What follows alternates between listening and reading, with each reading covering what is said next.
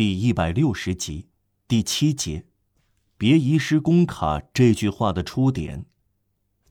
让瓦尔让躺着的棺材上方发生了这样的事：当旧车远去，教士和孩子上车走掉以后，戈峰的目光不离开掘墓工，看到他弯下腰来捏住铁铲，铲子笔直的插在土堆中，于是戈峰下了最大的决心，他站在墓穴和掘墓工之间。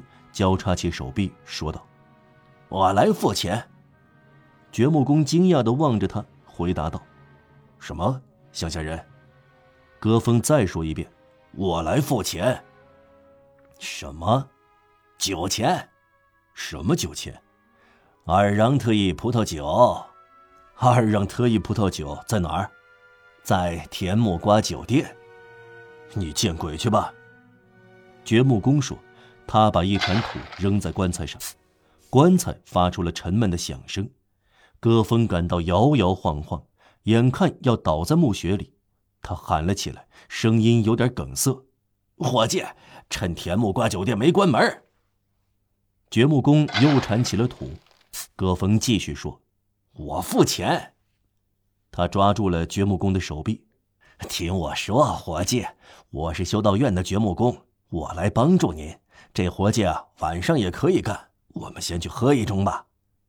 他一面说话，绝望的坚持，抓紧不放；一面悲哀的考虑：即使他去喝酒，他会喝醉吗？外省人，掘墓工说：“如果您非请不可，我就接受。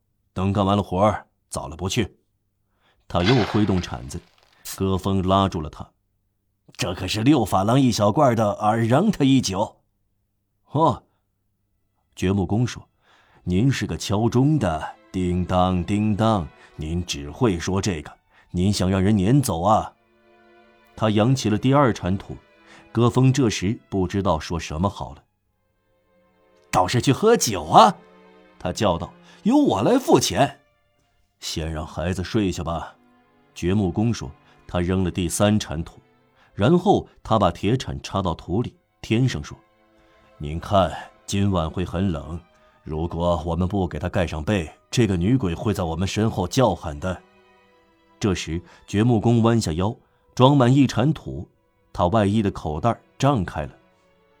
戈峰迷茫的目光机械地落在这只口袋上，盯住不动。太阳还没有落到地平线下面，天相当亮，可以看得见这只张开的口袋里有样白东西。戈峰的眸子掠过皮卡迪农民的炯炯闪光，他刚有了一个想法。他趁掘墓工专心铲土没有发觉，将手从背后伸到口袋里，掏出了衣袋里的白东西。掘墓工把第四铲土扔进墓穴里，他回过身来铲第五铲土的时候，戈峰安之若泰地注视着他说：“对了，新来的，您有工卡吗？”掘墓工住了手。什么工卡？夕阳快西下了，很好。他要戴上睡帽了。墓地铁门就要关闭，关闭又怎样？您有工卡吗？呃，我的工卡。掘墓工说。他搜索自己的衣袋，搜索了一个衣袋，又搜索另一个。他伸手到背心的小口袋，掏了第一个，又把第二个翻过来。嗯，没有。他说。我没带工卡，忘带了。罚款十五法郎，戈峰说。掘墓工脸变得铁青，铁青等于脸色苍白的人的刷白。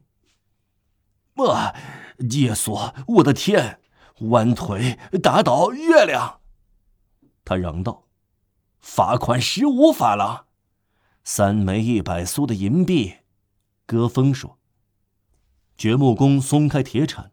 戈峰的机会来了，喂，戈峰说：“新来的别泄气，用不着寻短见，就利用这墓穴，十五法郎就是十五法郎。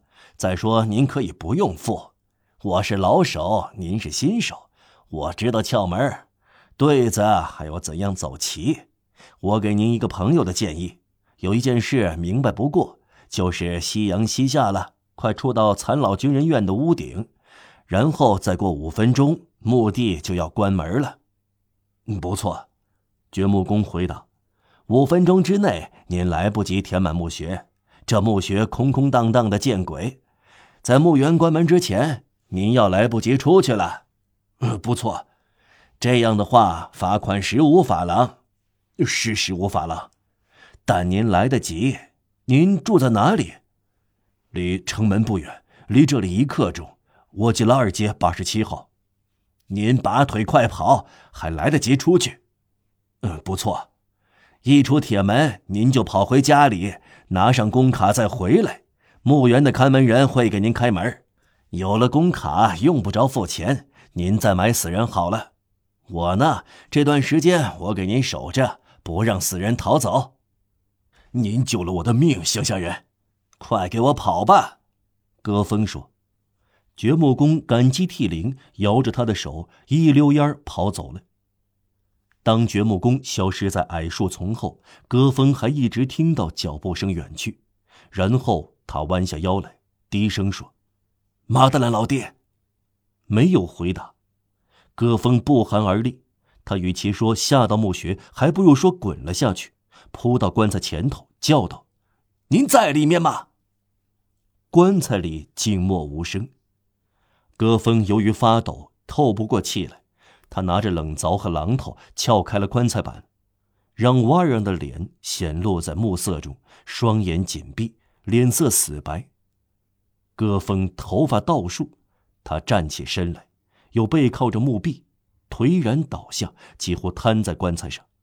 他注视着让瓦尔让，让瓦尔让躺在那里，脸色煞白，纹丝不动。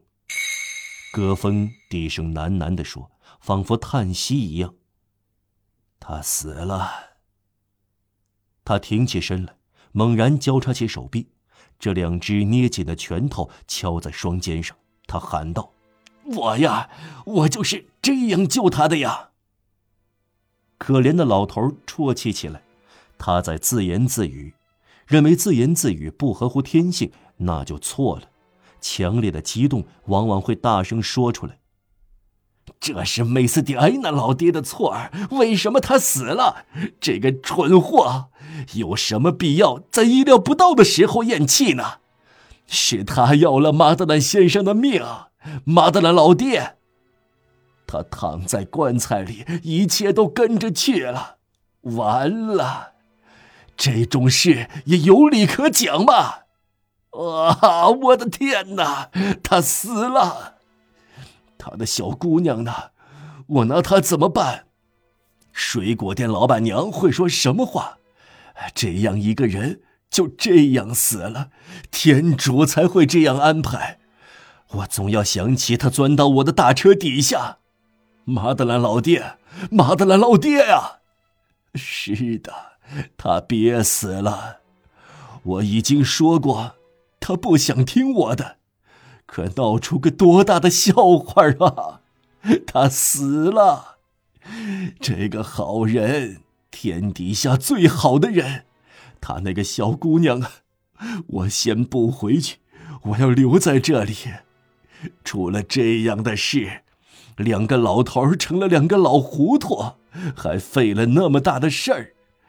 但他先头是怎样进入修道院的呢？这已经开了个头，不应该做这样的事。马德兰老爹，马德兰老爹，马德兰老爹，马德兰，马德兰先生，市长先生。他听不到我说话。现在您离开这里呀！他扯起自己的头发，远处的树丛里传来了尖利的嘎吱声。这是墓地的铁栅门。关闭了。戈峰俯向让瓦尔让，又突然蹦了起来，直往后退，直到墓壁。让瓦尔让睁开了眼睛，望着他。注视一个死人是可怕的，看到一个死人复活，几乎同样可怕。戈峰呆若木鸡，苍白、惊恐、激动的过了头，而脸色大变，不知道是同一个活人还是一个死人打交道。他和让瓦尔让面面相觑。